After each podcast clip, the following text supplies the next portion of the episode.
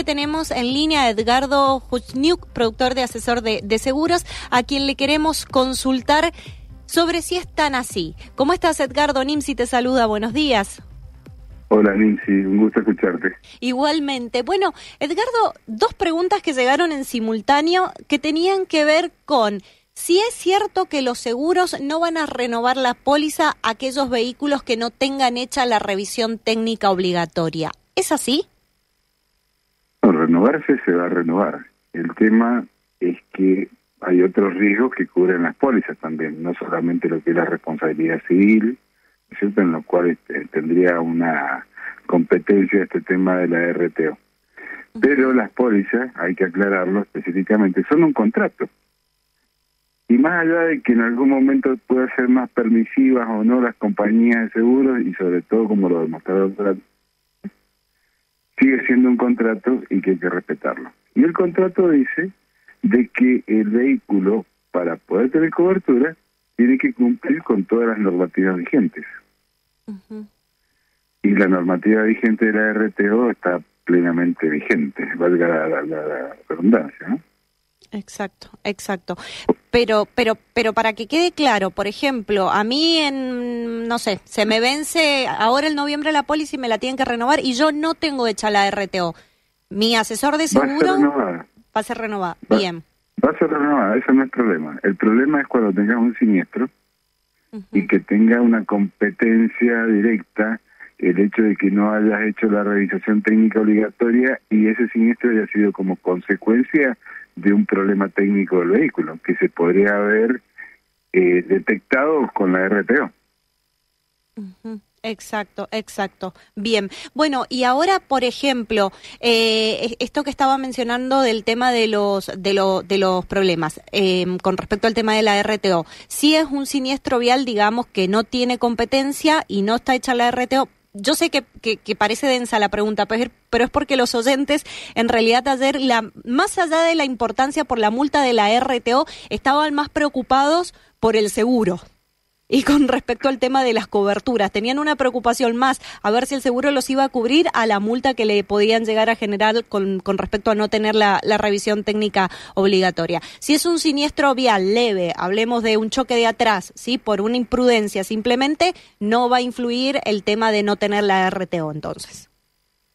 Salvo de que, por ejemplo, ese impacto que se haya producido, que vos le hayas producido un tercero de atrás, haya sido porque tu freno no estaba en condiciones, tu sistema de amortiguación no estaba en condiciones, ¿eh?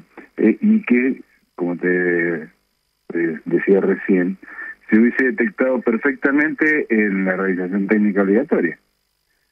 Porque más allá del tema económico que todos lo sufrimos, todos, absolutamente todos, lo estamos sufriendo, este, la RTO tiene como base el salvar vidas para poder detectar que los vehículos circulen con como deben circular. Vos, vos debes haber visto un montón de vehículos en la calle que no están en condiciones de circular. ¿No es cierto? Y eso produce muertes. Entonces, eso es lo que nosotros tenemos que poner como primero. Que después se pueda eh, llegar a decir, poner más años entre un, una realización y la otra y demás, ese es otro tema, ¿me entendés? Pero en la, esencia de la RTO yo creo que es válida, no se puede discutir. Perfecto, perfecto, Edgardo. Bueno, y ahora le pregunto con respecto al tema de, de los aumentos en, en, la, en, las pólizas, en los seguros. ¿Han sufrido mucho aumento?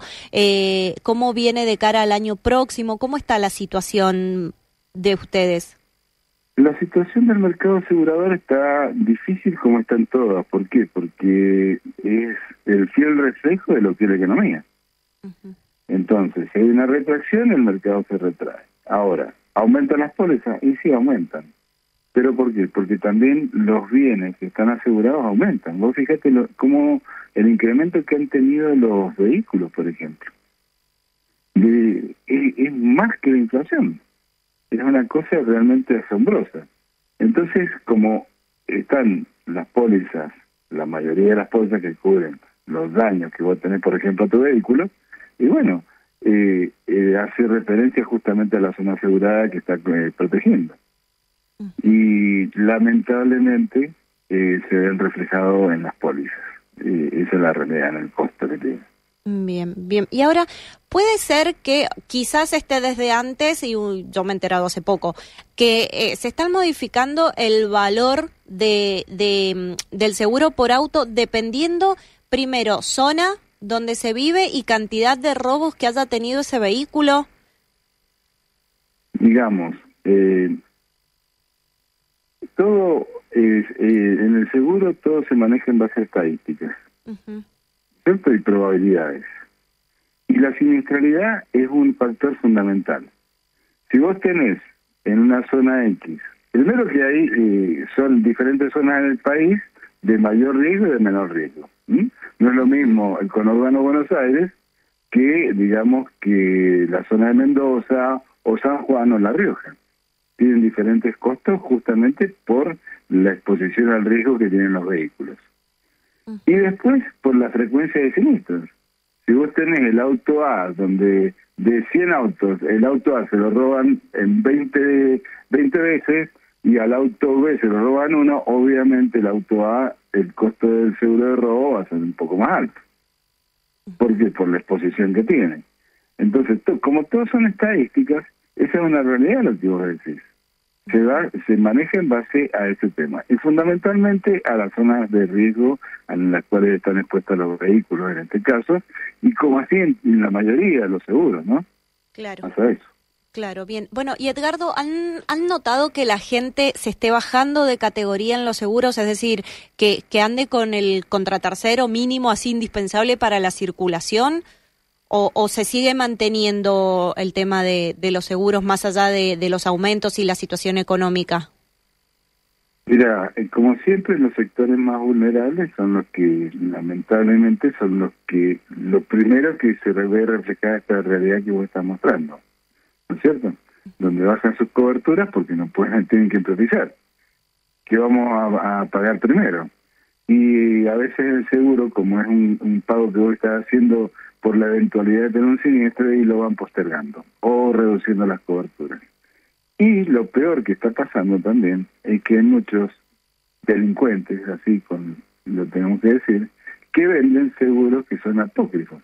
Se venden ah, eh, una hojita que dice seguros eh, La Lagunita, con todos los datos del vehículo, sello pagado y tenés tu póliza de responsabilidad civil. ¿Y con qué sentido? Para presentársela a la autoridad de control y zafar de la multa.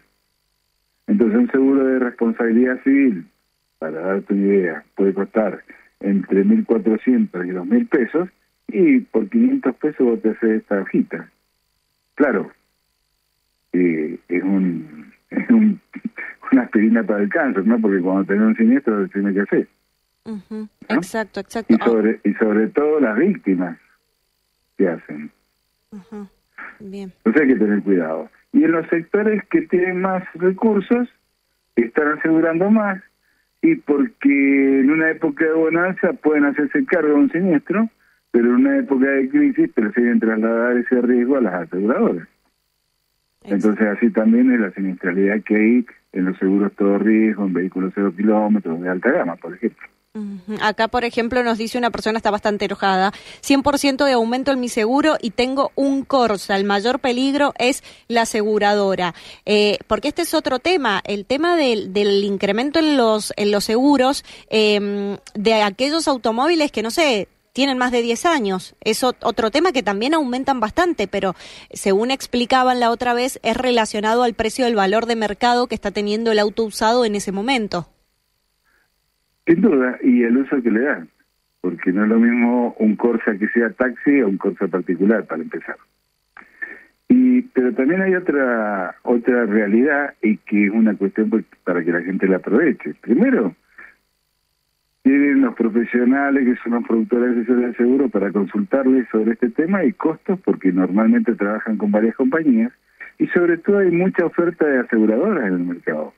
Imagínate que en el mercado asegurador argentino tiene más de 200 compañías de seguros que actúan en diferentes riesgos, la mayoría en automotores, o sea, tenés como para poder buscar una, una alternativa.